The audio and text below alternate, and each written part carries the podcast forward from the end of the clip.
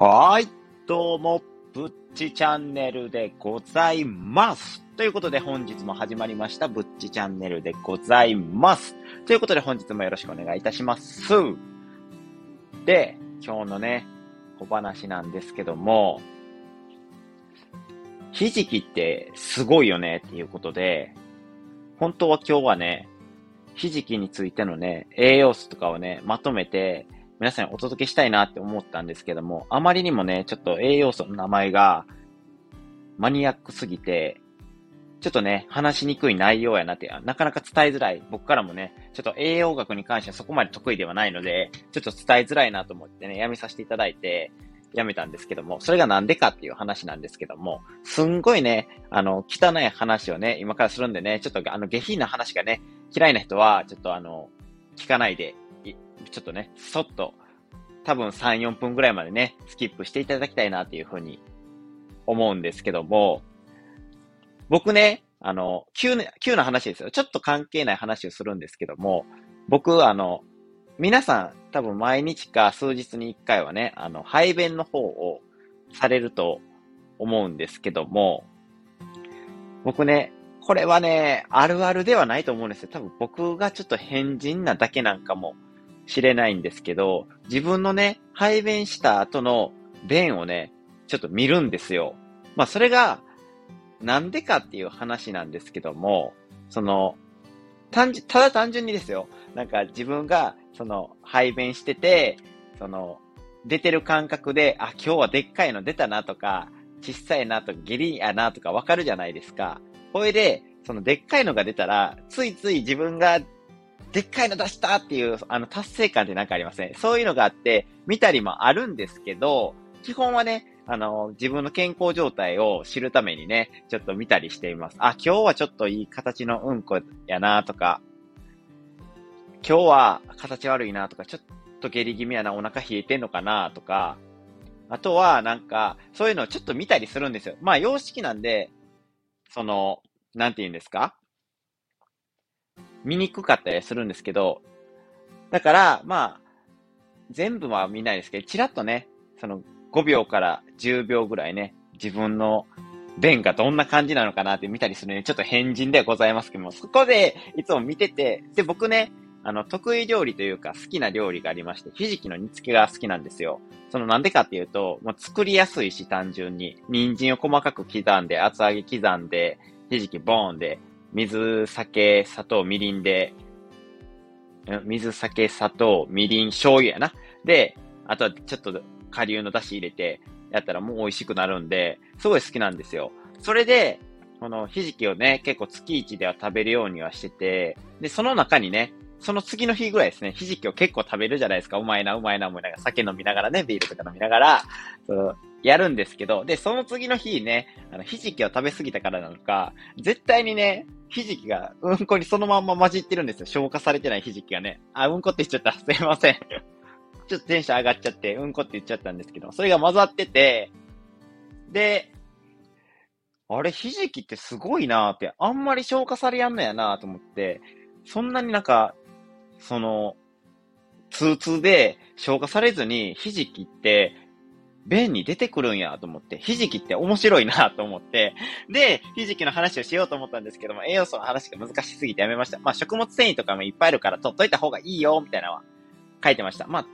あ、うん、そんな感じです。はい。っていうことで、ちょっと下品なね、小話をさせていただいたんですけども、こんなね、下品な話とは全く関係ない、ちょっとね、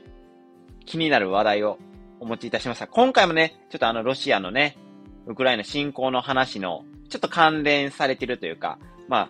ほぼ関連、まあ関連はしてますね、の話で、まあ、だいぶ見たらわかるんですけども、気化爆弾についてね、ちょっと話していきたいなっていうふうに思います。で、なんで気になったかっていうと、ついにロシアが気化爆弾をしようっていうことで、気化爆弾ってどんなものなのかなっていうふうに思って、僕が知ってるのはもう、その、TNT とかダイナマイトとか、あとはその原爆で、その一歩上をく水素爆弾っていうのもあるんですね。その水素爆弾とかもすごい強力な威力なんですけども、気化爆弾っていうのはあまり聞いたことがなくて、どんなものなのかなっていうふうに思ったので、皆さんにね、お届けできたらなって。で、それも気になる人は調べてるかもしれないんですけど、多分調べてない人もね、気になるだけ気になって、はー、なんか強い爆弾なんやなって気になってる方もいてると思うんで、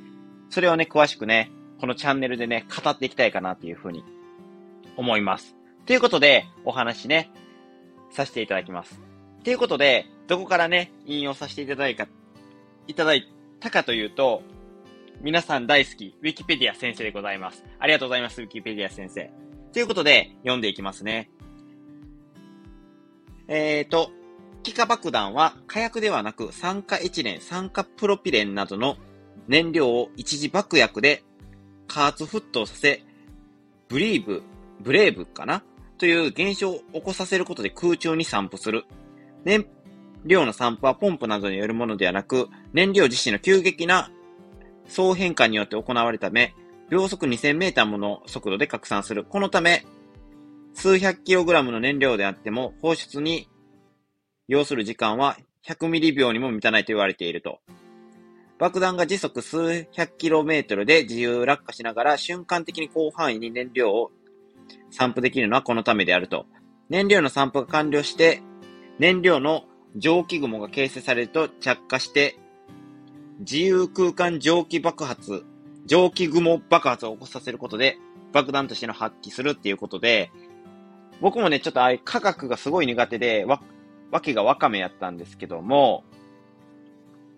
とりあえずなんか、燃料合成燃料をちょっと混ぜて、で、爆薬で沸騰させて、で、その爆、爆破で一気に散布して、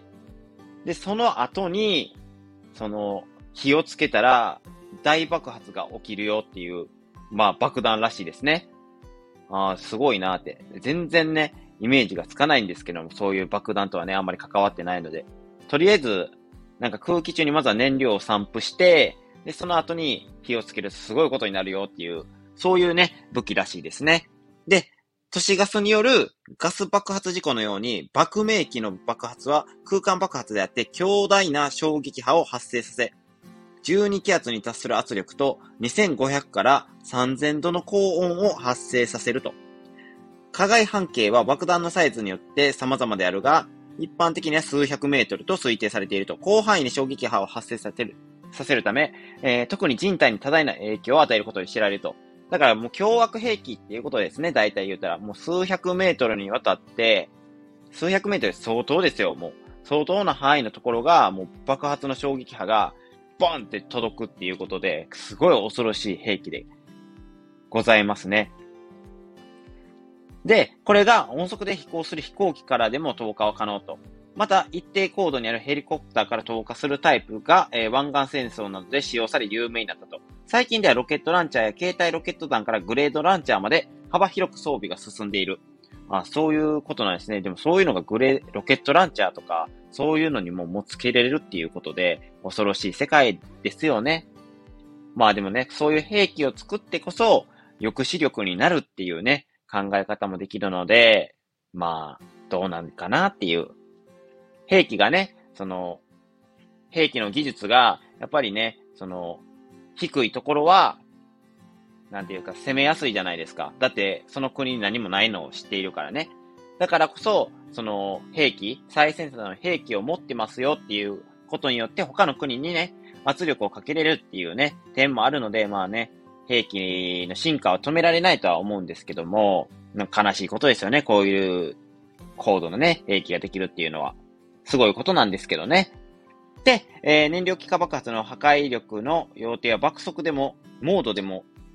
高熱でもなく、ちょっとこれ意味わからないんですけど、爆豪圧力の制圧保持時間の長さにある。えー、つまり TNT などの固体爆薬だと一瞬しかない爆風が長い間連続して全方位から襲ってくるところにあると言っていい。燃料気化爆発による傷は爆薬によるものとは異なった様子を見せると。燃料気化爆弾が、えー、金属破片を撒き散らさないで爆風だけで被害を与えるためであると。あすごいですね。だからもうなんか弾薬の金属とかはなく、ずっと燃料でその着火して爆発するから、長い間連続して一瞬で全方位から襲ってくるような爆発が襲ってくるっていうことで、まあ、この爆発を見たことはないのでイメージはつきにくいんですけども、とりあえずなんだかんだ、広範囲で、もう逃げ道がないような爆発をしてくるような感じなんですかね。恐ろしいでございます。っていうのがね、あの、気化爆弾やったんですけども、まあ、詳し、平たく言うたら、まあ、広範囲に燃料を散布さしといて、そのまま火をつけてボンってやるような兵器のことなんですかね。まあ僕は科学は詳しくないんで、ちょっとね、そこまでは踏み込めないんですけども。ということでね、皆さん、気化爆弾について話していったんですけどもね、話を理解できましたでしょうか？僕はね、文章を2回ぐらい読んでも理解ができませんでした。まあ、大体ね、すごいね、爆弾なんだよっていうことをね、まあ頭に置いといてくれたらいいかなっていうふうに思います。もしね、科学の詳しい人とかいたらね、今のね、話をね、もっとね、噛み砕いて話してくれたらね、嬉しいかなとも、コメントにくれたら嬉しいなとも思います。まあ皆さんね、そこまでね、科学にね、めちゃくちゃ詳しいっていうことはないと思うんで、多分、コメントとかないと思うんですけど、さすがにね、兵器のね、ことに関する科学まで知ってる人っていうのはなかなかね、マニアックな科学者だなというふうにも思うので、知らない方が多いかなと、知らない人の方がね、多いかなと思いますので、まあもし知ってる人がいたらね、もう一度言いますが、コメントまでくれたら嬉しいでございます。ということで、本日のぶっちチャンネルは以上となりますが、今回の配信についてね、いいねと思ってくれた方は、いいねと、もしね、コメントやレターがね、ある方はね、ぜひお待ちしております。そしてね、もっと僕の配信聞きたいよって方はね、僕の配信をね、ぜひフォローしていただけるんで、と思うね、えー、私、ぶっち、非常に嬉しいでございます。本当に嬉しいでございます。ということでね、えー、今回のぶっちチャンネルは以上となります。皆様ご清聴ありがとうございました。それではまた会いましょう。それでは、ではでは。